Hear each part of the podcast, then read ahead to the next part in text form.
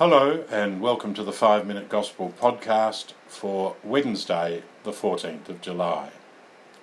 Today's short Gospel passage shows us Jesus giving thanks to the Father for the mission he has received to mere children, to the little ones.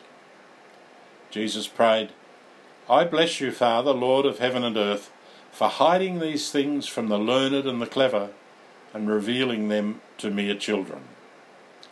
In these words, Jesus is describing the situation his disciples and the Jewish teachers experience with each other. He moves away from the attitudes of the Jewish teachers, the learned and the clever, who had little pity for the ordinary people, the mere children, and sometimes even despised them. Jesus rejects that. Our world stresses the importance of being big today. It values self sufficiency, independence, power, and status. This is not unlike the Jewish leaders. These, we are told, are the measures of true success. Be big, be strong, be powerful.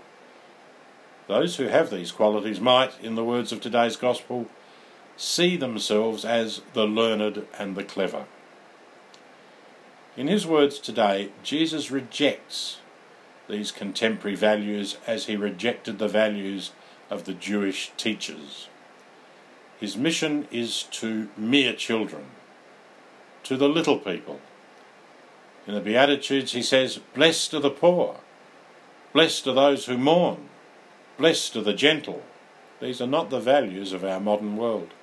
He tells us that the Father reveals himself to mere children. As we think about today's gospel, it's important for us to know that in the presence of our loving and merciful God, you and I are all mere children. We are all Jesus' little ones. We're not called to be big, strong, powerful. We're called to be small before our God. When he came into our world, Jesus bent down to us, making himself one of us, making himself one of the little ones. Jesus became small so that he could lift us up to be like him. As Pope Francis said at a meeting with refugees and disabled young people, Jesus stooped down to us, and his love restores our dignity, and brings us salvation. Jesus' humility never fails to move us. Francis continues, the fact that he bends down to wounded humanity in order to heal us. He bends down to heal our wounds. Through Jesus bending down to us, we know the Father. We know the unlimited love, mercy, and forgiveness of our God. Jesus bends down to us in so many ways. He bends down to us in the Mass, and indeed when he shares himself with us in Holy Communion.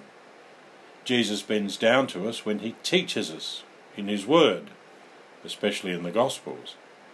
Jesus bends down to us when we spend time alone with him in prayer each day. And Jesus comes to us when we see him in the people we meet each day. Today we might pray that we will always welcome our Lord, who makes himself small for us. Jesus, who stoops down to lift us up. May we spend time in prayer with Jesus every day so that Jesus can help us to know just how much God loves us all. God bless you all.